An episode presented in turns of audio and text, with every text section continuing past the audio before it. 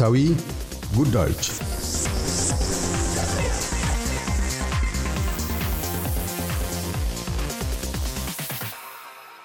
የኡጋንዳ ፕሬዚደንት ዩወሪ ሙሴቪኒ ኡጋንዳ ውስጥ የተመሳሳይ ጾታ ተጣማሪዎች ግብረ ሶዶማዊነትን በሚያበረታታና በሚያስተዋውቁ ግለሰቦች ላይ ለሞትና ለረጅም ዓመታት እስር የሚያደርስ ብርቱ ቅጣት እንደሚያገኛቸው አስታውቀዋል። ይህንንም በሕግ ጽናት አላብሰውታል። ይሁንና አፍታም ሳይቆይ ከለጋሽ አገራት ውግዘትና የማዕቀብ ማስጠንቀቂያ ደርሷቸዋል። አፍሪካ ውስጥ በሰላሳ አገራት የተመሳሳይ ጾታ ግንኙነት ሕገወጥ ሲሆን የኡጋንዳው ድንጋጌ ግና እስከ ሞት ብይን ገፍቶ ሄዷል። በድንጋጌው መሠረት ሕጉን በተደጋጋሚ የጣሱና ኤች አይቪ ኤድስን በግብረ ሶዶማዊ ግንኙነት ያስተላለፉ የሞት ቅጣት ሲያገኛቸው ተመሳሳይ ጾታን ለማስፋፋት የሚያስተዋውቁቱ የሀያ ዓመታት እስር ይገጥማቸዋል።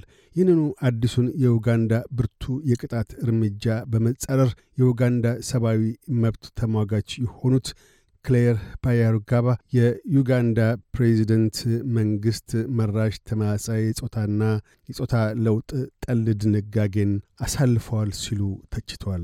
የዩናይትድ ስቴትስ ፕሬዚደንት ጆ ባይደን በበኩላቸው አሳዛኝ የሰብአዊ መብቶች ጥሰት ሲሉ አውግዘው የሕጉን ተጽዕኖ ተመርኩዞ የሕጉን ተጽዕኖ ተመርኩዛ ዋሽንግተን ከኡጋንዳ ጋር ያላትን ማናቸውንም አይነት ግንኙነት እንደሚከልስ አሳስበዋል።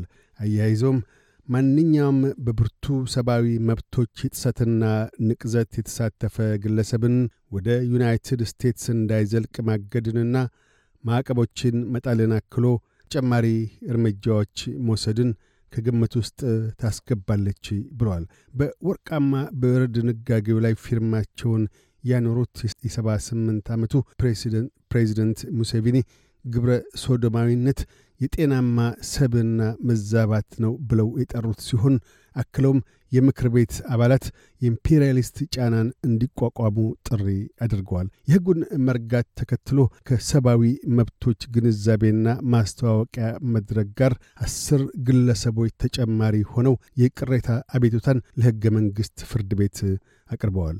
አቶ ሙሴቪኒ ወርሃ ማርች ላይ ፓርላማ የተወሰኑ የድንጋጌ አንቀጾችን እንዲያላላ መልሰው የላኩ ሲሆን ያለማወላወል ከውሳኔያቸው እንዲጸኑ በውሳኔያቸው እንዲጸኑ በተለይም የምዕራባውያን አንጀሊካን ቤተ ክርስቲያን ቡድናት ቅስቀሳ አድርገዋል።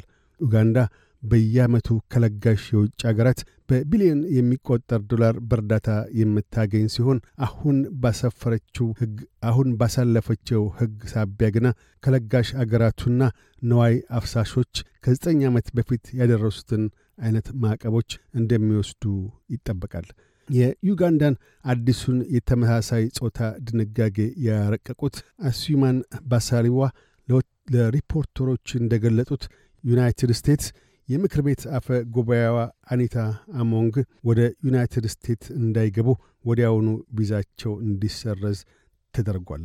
ይሁንና ይህንኑ አስመልክቶ ካፈጉባኤ አሞንግም ሆነ በኡጋንዳ የዩናይትድ ስቴትስ ኤምባሲ በኩል የተሰጠ አንዳችም ማስተባበያም ሆነ ማረጋገጫ የለም። የዩናይትድ ስቴትስ ኤች አይቪ ኤድስ ፕሮግራም ፔፕፋር ሉላዊ የኤድስ ሳምባ ነቀርሳና ወባ መከላከያ ድጎማ ከተባበሩት መንግስታት የኤች አይቪ ኤድስ ፕሮግራም ጋር በጣምራ በመሆን ባወጡት መግለጫ ሕጉ የጸረ ኤች አይቪ ፍልሚያውን ለአስከፊ አደጋ ያጋልጠዋል ሲሉ አሳስበዋል። የጉግልና ማይክሮሶፍት ጥምር ኩባንያዎች Open For Business ዋና ሥራ አስፈጻሚ ዶሚኒክ ኤርነል ቡድኑ በእጅጉ ቅር መሰኘቱንና ሕጉም የኡጋንዳ ምጣኔ ሀብትን ሊጎዳ ይችላል ብለዋል።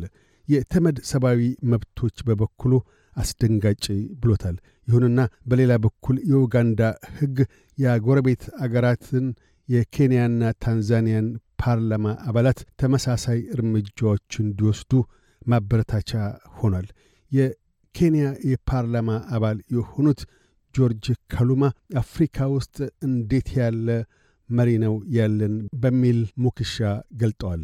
የተመሳሳይ ጾታ ግንኙነትን የሚጻረር ረቂቅ ድንጋጌ በወርሃ ኤፕሪል ለፓርላማ ማቅረባቸውንም በትዊተር ገጻቸው ገልጠዋል።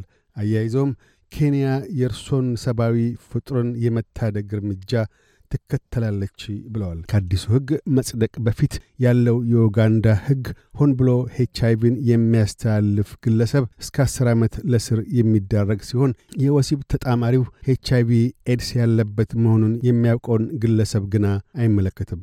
በአንጻሩ አዲሱ ሕግ በማወቅም ይሁን ባለማወቅ ኤች አይቪን ያስተላለፈ ግለሰብን አይለይም።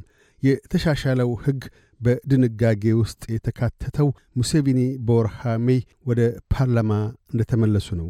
ግብረ ሰዶማዊነት ወንጀል ባይሆንም በተመሳሳይ ጾታ ግንኙነት ሲፈጸም የተገኘ ግለሰብ ላይ ሪፖርት ማቅረብ ግድ የሚለው ሕፃናትን ሲጨምር ነው በማለት ደንግጓል።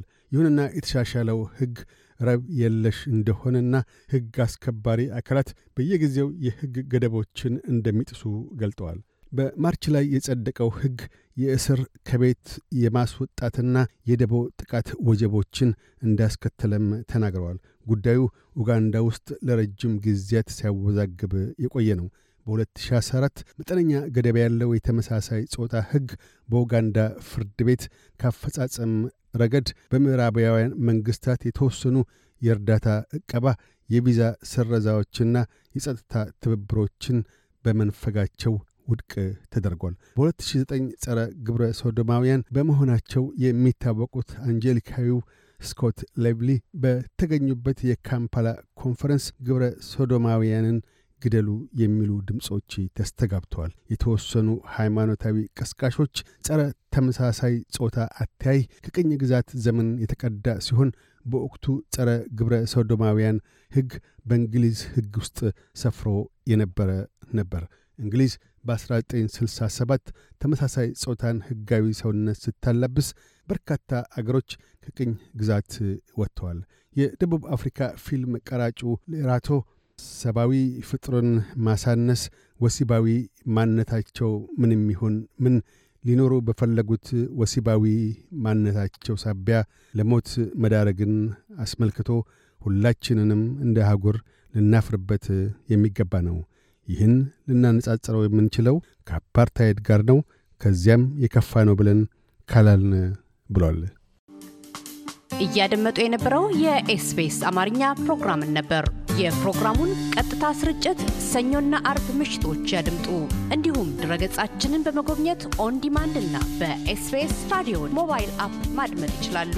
ድረገጻችንን ኤስቢኤስ ዶት ኮም ዶት ኤዩ አምሃሪክን ይጎብኙ።